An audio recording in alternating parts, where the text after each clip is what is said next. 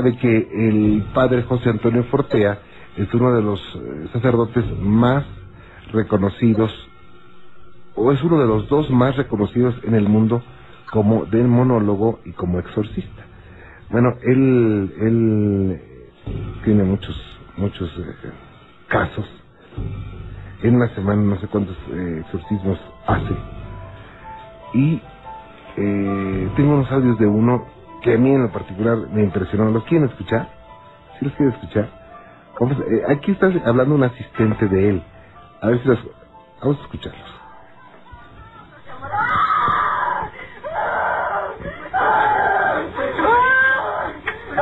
Abre los ojos y mira a la Madre de Dios. Abre los ojos y mírala. ¿Por qué no la miras? No quiero. ¿Por qué? Responde. Responde.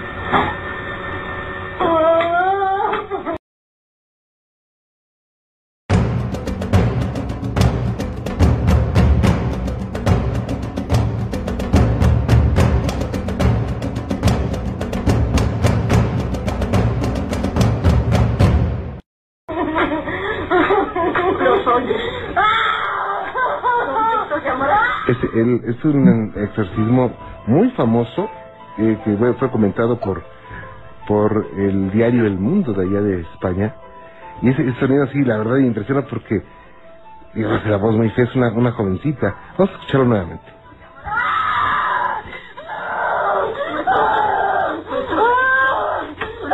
Abre los ojos y mira a la Madre de Dios. Abre los ojos y mírala. ¿Por qué no la miras? No quiero. ¿Por qué? Responde. Responde. Qué, qué horrible voz, ¿no? No quiero. Ah. Y ver, más o menos así es la voz como, como se escucha. Eh, digo, no todas las voces van a ser iguales, ¿no? Pero es impresionante, ¿no? Vamos a iniciar directamente eh, con Yolanda Sánchez en Ixtapalapa. Gracias, Yolanda. ¿Cómo le va? Buenas noches. Hola, señor. Buenas noches. ¿Cómo está usted? Bien, con el gusto de saludarle. Qué ¿No- bueno, ¿No, igual. llovió por Ixtapalapa esta noche? Pues sí, no mucho, pero sí. Sí está lloviznando un poco. Ah, muy bien. Bueno, pues eso le pone el toque eh, mágico. Espeluznante, sí. a sus órdenes, Yolanda. Gracias. Pues mire, yo tengo un relato y una consulta. Ajá. Eh, eh, voy a empezar por el relato. Esto me sucedió hace aproximadamente cuatro años en la ciudad de Querétaro. Allá tengo familiares y nos invitaron a una fiesta por allá, entonces ya fuimos, estuvimos en la fiesta, muy padre, y bueno, como éramos bastantes, nos tocó a una prima y a mí irnos a quedar a la casa de un vecino de los familiares de, de allá de Querétaro. Entonces nos, nos escoltaron, digamos así, otros tíos y otros primos que supuestamente se quedaron cuidando la, la casa donde nosotras estábamos dormidas, pero ellos se quedaron afuera y estaban, eh, pues, ingiriendo bebidas alcohólicas, divirtiéndose, padre. Pero antes de, de irnos a la casa, mi- uno de mis tíos me dijo, si ven un gato negro, mejor córrenle porque se les va a aparecer la llorona. Entonces nosotros lo tomamos de, de broma y pues ya, nos fuimos a la casa. Pues bueno, no, eh, yo tengo gatos, eh, no, no, no me dan miedo, al contrario, me gustan mucho los gatos, pero esa noche estábamos dormidas, nos dormimos mi prima y yo en una sola cama, eh, era individual, apenas si cabíamos, y en la noche no sé qué hora era, no sé la verdad qué hora era, entonces pues a mí algo me despertó como si tuviera pesadillas, no sé, algo, me- me- el chiste es que me desperté y me incorporé un poco porque pues sí, eh, pues para ver que, no sé, me incorporé, no sé qué pasaba, ¿no? Entonces, pues vi, vi un gato que estaba ah, junto a la cama, era un gato negro, de hecho, pues yo pensé que era de la casa, no, no relacionas absolutamente nada, nada malo con, bueno, en mi caso que tengo gatos, pues nunca lo relacioné nada malo con, con los gatos. Y, y, pues no le presté atención, entonces eh, volví a recostarme boca arriba para seguir o intentar dormir nuevamente y en eso sentí que el gato subió a la cama, de, de obviamente por, por los pies, ¿no? Subió a la cama y, y, se quedó ahí en, mis pies. Entonces yo incorporé un poco la cabeza para verlo y hasta se me hizo pues simpático que se subiera. Pensé que estaba acostumbrado a dormirse con la gente, no sé. En ese momento ya no me pude mover. En cuanto yo incorporé mi cabeza y vi al gato, ya no me podía mover. O sea, mi cabeza quedó en cierta posición, obviamente recargada la almohada que, que podía ver al gato. Pero yo ya no podía moverme. Y el gato empezó a caminar hacia hacia donde estaba mi, hacia mi cabeza, digamos, ¿no? Y se quedó, o sea, no, no subió más, se quedó eh, encima de mí en la cintura, pero se me quedaba viendo. Y yo no me podía mover. No podía mover las piernas, no podía mover las manos, no, no podía moverme. Me, me espanté demasiado, intentaba despertar a mi prima que estaba a un lado, no, no sintió absolutamente nada. Y el gato estaba ahí, o sea, no, no podía moverme. Eso fue lo que más me, me, o sea, me asustó, me asustó bastante que no me podía, no me podía mover. Entonces, pues así, no sé cuánto tiempo haya durado eh, esto de que no pudiese moverme. Y de repente el gato se bajó y se fue. O sea, se bajó de la cama y ya, y ya no lo vi. Obviamente yo ya me pude mover, pude incluso como respirar bien, porque en ese momento te espantas mucho, hasta sientes como que sudas, no sé. Claro. Me- ¿Estaba usted sola? No, mi prima estaba junto a mí dormida en la Ajá. misma cama, o sea, estábamos las dos dormidas en la, en la misma cama, pero ella nunca se despertó, la que se despertó fui yo, y fue la que vi al gato y lo, la, la que pasó todo esto fue a mí, incluso quería despertarla, pero no me podía mover. Total que bueno, me despierto, bueno, me puedo mover, me levanto espantada, no veo al, al- a ningún gato, no veo nada, o sea, todo está bien. Salgo al baño, eh, me mojo un poco eh, la cara, pues trato de tranquilizarme, mm, regreso otra vez a la misma cama, me, recuesto para intentar volver a dormir, pero estaba nerviosa de todos modos, ¿no? Total que me ganó el sueño y ya, me quedé dormida. Al otro día, ya cuando nos levantamos, mi prima, y yo- mi prima y yo, perdón, nos vestimos, nos bañamos todos, nos fuimos a desayunar a la casa de, de, de mi tío, de mis familiares, y ahí es donde me, me sorprendo porque los que se habían quedado afuera de la casa donde yo me quedé con mi prima, que supuestamente nos estaban cuidando, pues estaban también espantados porque ese día en la noche, no sé a qué hora, vieron supuestamente a la llorona arriba de la casa de donde yo me estaba quedando. Vaya. Dicen que, que no se le veía la cara, o sea, nunca le vieron la cara, la forma, no, no, no tiene, no, que no tiene forma de mujer, vaya así, eh, que se vea la silueta completamente de mujer, que se ve como si fuera un, un trapo blanco que está flotando y que oían eh, como eh, no eran gritos, eh, tampoco gemidos, ni quejidos, era, ah, o sea, no sé, no se oían gritos que los oían muy cerca, entonces que vieron eso, se espantaron y pues se fueron corriendo a la casa de, de mis tíos y ya no durmieron en toda esa noche porque se, se espantaron mucho. Y cuando yo me enteré de eso, me, o sea, también me espanté porque dije, Dios, y el gato entonces, ¿qué fue, no? Y, y, pues ese, ese es mi relato, de, de que a mí en la noche se me aparece el gato, no me puedo mover y ellos afuera, en el techo, pues supuestamente vieron a, a la llorona ese día. O sea, digo, para hacer consecuen- con- con- eh, coincidencia, digo, fue muy, muy Pues sí. ¿no? Eh, y aparte, pues no, no, o sea, el cuarto donde yo me estaba quedando con mi prima, pues no, no tiene, no tenía ventanas que se pudieran abrir tan fácilmente, mucho menos puertas, o, o la casa, a fin de cuentas todo estaba cerrado. No, no creo que se pudiera meter ningún gato. Y lo que a mí me pasó es que no pudiese moverme, a mí me espantó mucho y, y ahora de saber que arriba igual estaba la llorona, pues peor. Y ese, ese es mi relato. Oye, Yolanda, y bueno, ya que usted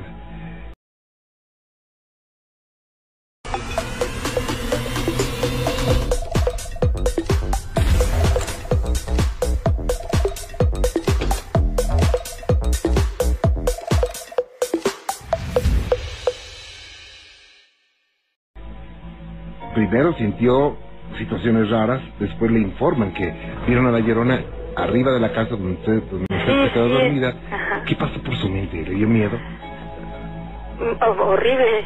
O sea, obviamente yo lo conté, dije, no puede ser, y el, y el gato, de hecho le dije a mi tío, oye, ¿tú cómo, ¿tú cómo sabías que si se aparece un gato negro se aparece la llorona? Yo no sabía. Y mi tío obviamente me dijo, no, pues yo nada más te lo dije porque sí, ¿no? O sea, no, no te lo dije así porque fuera a pasar o porque aquí pasaran este tipo de cosas. Esto es en la colonia, allá en Querétaro, en la colonia obrera. Ahí pues no hay ríos cerca, no hay nada así como para... Porque yo he escuchado que aparece de la llorona más regularmente donde hay ríos, ¿no? Donde hay agua. Pero ahí pues no hay nada de eso. O tal vez hubo y, no, y, no- y nadie Y sabe. nadie sabe, tal vez. Pero eso fue lo que pasó y, y, bueno, yo sí me espanté y, y hasta le dije a mi primo, oye, te estuve yo y hacía ruido, trataba de despertarte y no podía, ¿tú no oíste nada? Me decía, no, yo, yo no escuché absolutamente nada, yo estaba bien dormida. Y sí, efectivamente, hasta estaba roncando y todo, o sea, ella no supo ni sintió nada. Y, y yo sí estaba muy, muy espantada y al otro día igualmente. Ay. Eso fue lo que, lo que pasó. Nunca lo voy a olvidar, Yola. No, no, y lo cuento y pues sí. Y de hecho le digo, tengo gatos, no, no me espantan los gatos. Ajá. Pero ese día sí, ay, Dios. Sí, ¿Y se volvería a quedar en esa casa? ¿Mandé? ¿Sí se volvería a quedar en esa casa? No, de hecho esa es la última vez que fui. Ya no, ya no he vuelto a visitar a mi tío, eh, a- ahí a esa fiesta donde fuimos, no, ya no. ¿Y el tío qué dice, eh? ¿Mandé? ¿El tío qué dice? Pues eso, o sea, yo le pregunté, o sea, nada más fue, platicamos muy poco. Él fue lo que le pregunté, que cómo sabía él que cuando se aparece un gato negro también se aparece la llorona. Y él lo único que me dijo es que se me lo había dicho así como en broma o no sé, para espantarme, pero pues que no, no sabía que eso pasara. Ajá. Eso fue lo único que platiqué con mi tío. Con mis primos sí fue un poco más larga y precisamente que, que se ve como un trapo, no tiene forma, no se le ven pies, no se le ve una silueta así como de mujer. Ellos dicen que no, que se ve como un trapo blanco, que no se le ve la cara tampoco, ni, ni o sea, que no no es como yo la, la imaginaba, ¿no? Que va caminando y grita a mis hijos y se le ve el cabello negro, no sé, como en las películas. Ajá. Pero ellos dicen que no, que no se ve así. ¿Qué cosa? Ajá. Yo no sé si es la llorona o no, pero ha de ser algo. Ha de ser algo. Algo que espanta y por supuesto la espantó. Sí. Y tengo también una consulta ya Ajá, rápidamente. sí. Esto pasó en, en la casa de mi madre hace tres años aproximadamente. Sí. Aquí en el Distrito Federal, igualmente en la colonia Iztapalapa. Ujú. Eh, a mí me gusta eh, lo que son los días de el 2, el primero y 2 de noviembre, sobre todo el 2 que es cuando vienen los niños a pedir dinero, me gusta disfrazarme y espantarlos y todo eso. Pero hace tres años eh, me prestaron un disco donde venía música entre ópera, clásica, o sea, de ese tipo, de ese género, cantos gregorianos y todo eso, y se los ponía para espantarlos más antes de abrir la puerta. Entonces, curiosamente puse una que no sé exactamente qué orquesta la toque, no sé quién dirija, pero se llama Satanic. Ajá. Y efectivamente la canción habla, bueno, pronuncia mucho Satanic y se escucha así muy... Sí, es, es, es de la película, esa, es del soundtrack de la película eh, La Profecía. de la profecía. De ¿no? una de las profecías, son tres, una Ajá. de esas, ahí viene esa, esa, esa Pues canción. sí se escucha un poco tétrica, o sea, sí te da... No, y aparte, aparte es una alabanza, ¿eh? ¿Ah, sí? Por supuesto. Ah, no Eh, sabía. lo dicen en latín, Sí, sí, sí, es latín. le dicen en latín ave y dicen el nombre de- del malo. No sabía yo la andaba poniendo. Bueno, pues ese día la puse, la puse, la puse varias veces para espantar a los niños. No la dejaba obviamente completa, pero sí, sí quedaba un, un- sí le dejaba un rato en lo que le daba dulces a los niños y todo. Y estaba mi mamá aquí en la casa y en eso ya sale de su habitación y me dice, oye, este, algo está pasando en mi recámara. Se oye como si hubiera una gotera.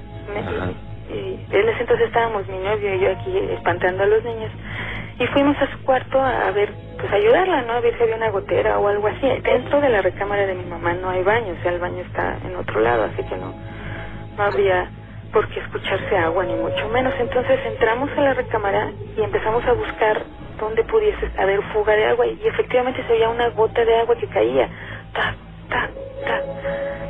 Y, y empezamos a, buscar en dónde movimos este su cama, burós, todo, todo, para saber exactamente en dónde. Y la gota se veía exactamente junto a la cabecera de su cama, del lado izquierdo, pero ni abajo, o sea, ni en el piso ni en el techo, en medio. Se escuchaba en medio, era donde se escuchaba más fuerte. Y es fue una gota de agua que duró la noche, de que duró toda la noche el sonido. De hecho, mi mamá no pudo dormir porque la oía. Se oía claramente la gota de agua. Revisamos el techo, no había fugas, todo. Se escuchaba muy, muy claro. Entonces, eh, eh, ya esta fue la única vez que se escuchó. de toda esa noche de- del 2 de noviembre fue la única vez que se escuchó. Pero mi pregunta es, ¿qué significa cuando precisamente se escuchan esas gotas de agua? ¿Tiene algún significado? ¿No hay nada? ¿Es bueno? ¿Es malo?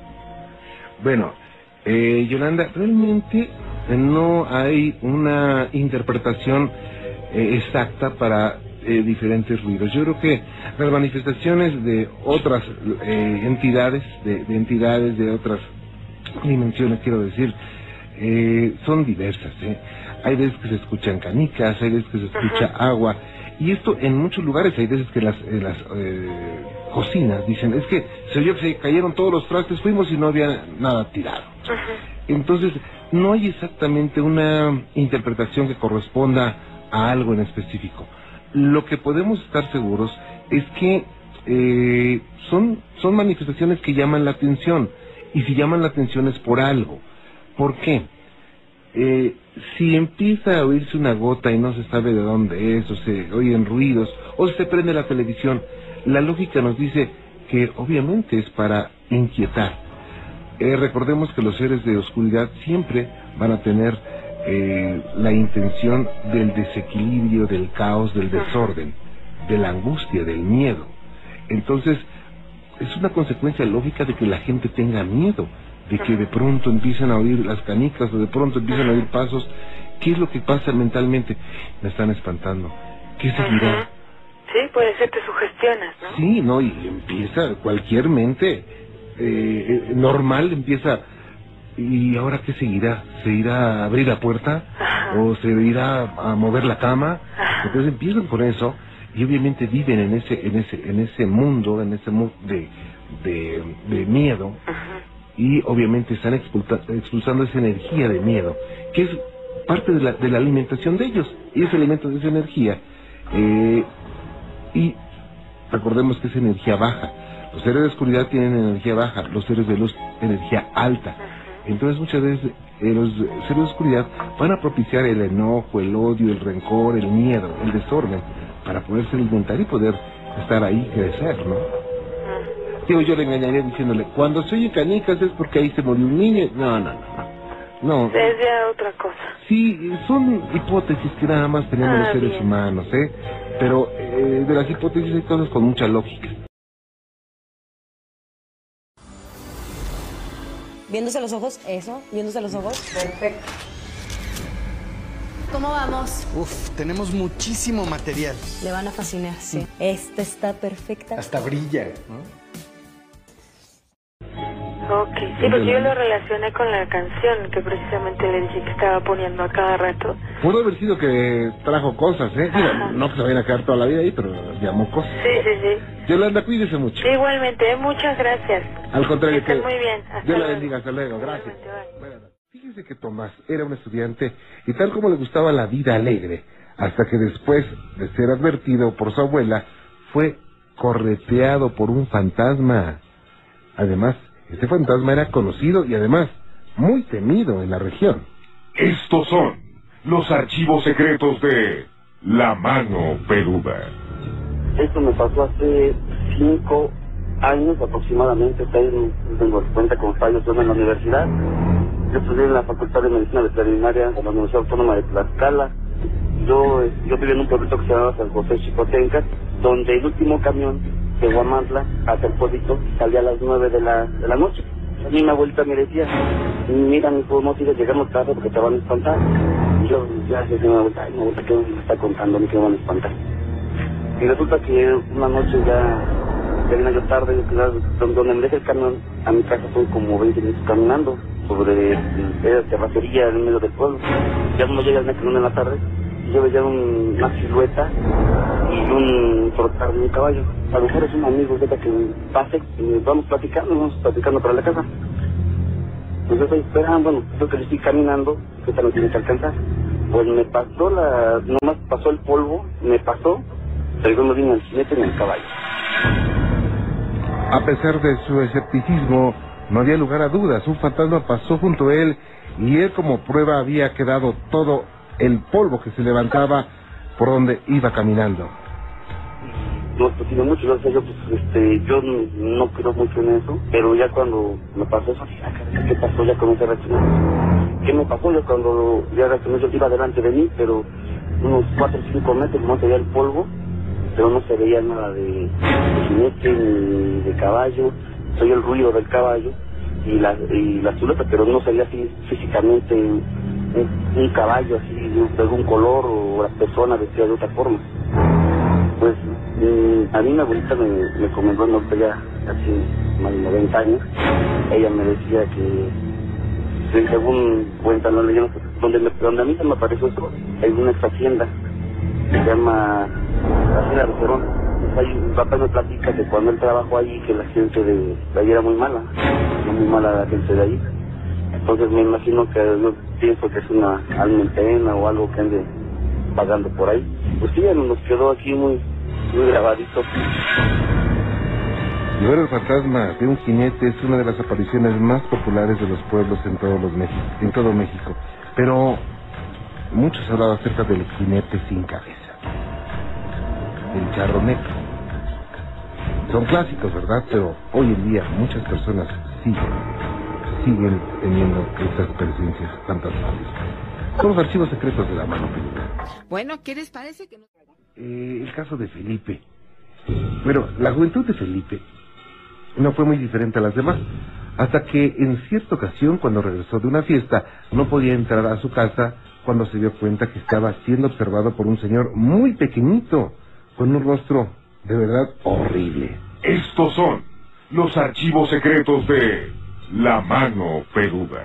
En tiempos de la época de oro de las bandas musicales, los salones de baile, llegaba yo a las 12, una de la mañana. Y entonces me decía mi mamá, no vayas a llegar muy tarde porque te van a espantar y esas cosas, ¿no? Bueno, la cuestión está en que al llegar a la casa tuya, esas casas antiguas que los muros son de petate como de 40 centímetros de ancho, había una ventana que le faltaba un vidrito, por ahí metía yo la mano, bajaba los pasadores para brincar adentro de la casa. Pero esa vez resulta que mi hermano me agarró y me cerró las, las, las, eh, vidrieras, ya no las pude abrir. Había una persona que se dedicaba a echar cartas, le decíamos la bruja. Pero su trabajo era echar cartas, ¿no? Pero ahí se conocían el, el rumbo por eso. Yo tendría como unos 18 años de esto. Volteé para allá y vi de- de esa puerta de esa persona, vi como estaba un enano como de unos 30, 40 centímetros, vestido como de manta blanca, con guarache, recargado de espaldas. No era un, un, este, un tamaño que fuera de una persona o de, o de un enanito, alguna cosa, ¿no? Me dio mucho miedo. Entonces volteaba para todas partes. Yo seguía tocando para que me hablara, me abriera la puerta mi hermano, pero no me la abría, estaba yo creo muy dormido. Pero en un momento dado la vista la dirigió hacia mi persona, pues me dio más miedo, ¿no? Porque estaba muy chiquito, demasiado chiquito, ¿no? Entonces, este, allí estaba toque y toque, pasaron como unos cinco minutos y el, el enanito volteando para todas partes de un callejón. La casa de su vecino era muy particular porque se sabía que ahí se practicaban ritos y la lectura de cartas, además de otras formas de ocultismo. Resulta que en otra ocasión, al pasar por ahí, se percató de la imagen de una señora horrible y que salía de ese lugar. En ese momento, este, intespectivamente corre a la mitad del callejoncito y se baja el pantaloncito ese como de manta, como hacer del baño. Yo viéndolo, ¿no? Yo seguía golpeando para que me abrieran. En eso oigo la tuerca, la puerta este, que empieza a abrirse, y entonces me abre mi hermano. Digo, ¿por qué no me abre? Digo, mira lo que está ahí. A la hora que dije, mira lo que está ahí, ya había desaparecido. Una cosa de veras muy fuerte, ¿no? Porque me di cuenta inmediatamente que no era normal. Eso fue lo que me pasó en esa ocasión con ese nanito. Y con eso que me decía mi mamá que no llegara tarde. Los salones de baile terminaban a las 10 de la noche, todavía no muy lejos. Llegué yo a la casa a las 12, una de la mañana. Entonces ese callejón no tenía luz eléctrica. Y un día que estaba haciendo una luna muy bonita junto a esa misma casa, iba yo caminando cuando esa casa estaba abandonada, tenía era de dos pisos, pero no vivía nadie, nadie, nadie. Pasaba de cuadra a cuadra, era muy grande. Y de ahí salió una señora, yo miro más o menos unos 75, unos 77. Y una señora como de unos 90, Juan Ramón. Con una bata blanca, pero una, era una anciana como de 70, 80 años. Pero lo único que tenía de, se veía con la luz de la luna, muy fuerte la luz de la luna, que, que de sus ojos tenía una cavidad oscura en cada uno de los, de los ojos, pero no tenía ojos. ¿no? Me salió enfrente cuando iba yo caminando a mi casa. La esquivé para allá y ya me llegué a mi casa, entonces estaba abierta la ventana y, la- esta, esta figura todavía volteó a verme cómo iba. Y bueno, yo sentí horrible, ya casi no podía caminar, ¿no? De impresión tan terrible. En realidad, no importa la forma en que se manifieste. Lo realmente importante es que... ¿Qué es lo que le dio origen a esa energía de baja vibración? ¿Qué es lo que le dio fundamento para permanecer en algún lugar? Son incógnitas que todavía los seres humanos del siglo XXI no podemos responder fehacientemente. Sin embargo, situaciones que contienen los archivos secretos de la mano peluda. Y soy a tus órdenes, José Alfredo, gracias por Ah, estar bueno, con nosotros. bueno, este, bueno, este, yo le quiero contar un relato, este, mi tío es seguidor de la muerte ¿Ok? y este, pues él aquí tiene, tiene su altar en la casa y este, y ahora sí que él tiene un negocio de, de abarrotes y este, pues le va muy bien, gracias, Ajá. pues es seguidor de la muerte y pues, y tiene su, le digo, tiene su altar, una, un altar que está, tiene una, una muerte ahí, Ajá. una ouija, velas, todo. Y en su po y ahí en su recámara tiene un pozo igual que está muy profundo y que emite gases que sí son muy fuertes, que a veces se le ponen este concreto y lo desbarata, lo destruye. Y bueno, el caso es que yo, yo este, ahora es que yo me empecé a, a, a burlar de ella, eh, no creer de ella, ¿verdad? Y este, y empecé a leer cosas así, litera- literatura, este, ocultista. Y este, ya la empecé a leer y, y este, pasaron muchas cosas raras aquí en mi casa que un día en la noche, este, me puse, me- bueno, me vine a dormir como duermo en la cocina, estaba durmiendo, pero me puse un sillón como este para que no me cayera. Y entonces lo puse y entonces ya pasó el rato, pasó un rato y escuché que alguien se sentó en el sillón y como se recargó y hasta, hasta, como diré, suspiró de que estaba como si estuviera muy cansado. Y yo dije, órale, ahora quién será, quién está aquí, ¿verdad? Digo, no, pues sí, sí, no me espanté, bueno, me espanté al principio, ya después digo, ay, quién sabe, a lo mejor un, un gato que se metió, ¿no? Sí. Y entonces después ya, pero sí, sí me dio miedo. Y entonces pasó volver a, pasó lo mismo otra vez y que le prendo la luz, me levanté y ya me sí me dio mucho miedo y que ahora sí que ahora sí mis papás me han dicho que nosotros somos cristianos. Y este me han dicho que ahora sí que reprenda ahora sí en el nombre de nuestro Señor Jesucristo. Y pues yo me levanté y lo reprendí y al principio sí sí este cesó un rato y entonces dice mi papá ponte a orar y pues ya yo este me puse a orar y entonces ya mi papá se pasó otra vez a su recámara y vuelve a pasar como a los siete minutos le dan una patada al sillón. Y entonces yo me quedé así ahora digo ahora sí me levanté con todo el valor y que le empieza a reprender. Y entonces mi papá llega a la, a la cocina e intentó abrir la puerta pero no se abri- no se abría porque este según se, se había trabado la puerta y dice ¿por qué cerraste la puerta? le digo yo no cerré la puerta y entonces aquí adentro se sentía un ambiente muy pesado así como si estuviéramos rodeados de algunas este pero como si estuviéramos rodeados verdad y entonces yo sí me espanté y me dice mi papá sabes qué pásate para para la recámara dice y ya mi papá se ¿Qué, quedó orando qué es lo que te la- espantó, eh? ¿Mande? ¿Qué es lo que te espantó? En sí, en sí, ahora sí que dice mi papá que, que se sentía una presencia muy, una presencia demoníaca aquí en el, en el, este, el- en la cocina. Y este, y yo me quedé así, no, pues ya mi papá se quedó aquí orando y dice que se siente una presencia muy fuerte. Y entonces, pues ya, al otro día, pues ya hablamos todo bien y pues, pues la causa es que yo empecé a leer la literatura y pues como me burlé igual de la muerte, pues este pues por eso ahora sí que por eso hubo hubo algunas cosas. Y dice mi papá pues no no retes al diablo así me dijo. Ajá. y este pues yo sí me dije bueno pues ya ya este ya tuve una experiencia pero en sí en sí hemos tenido muchas experiencias aquí en esta casa desde que antes antes no vivía mi papá aquí. Y este una vez yo salí Eh, oye, José Alfredo, déjame hacer rápidamente una pausa, ¿no? Sí. No te me vayas, ¿eh? sí Permíteme tantito. sí bien. Gracias. Usted tampoco se vaya. Tengo mucho más para usted. Soy Juan Ramón Sáenz. Esto es La Mano Peluda, una nueva era.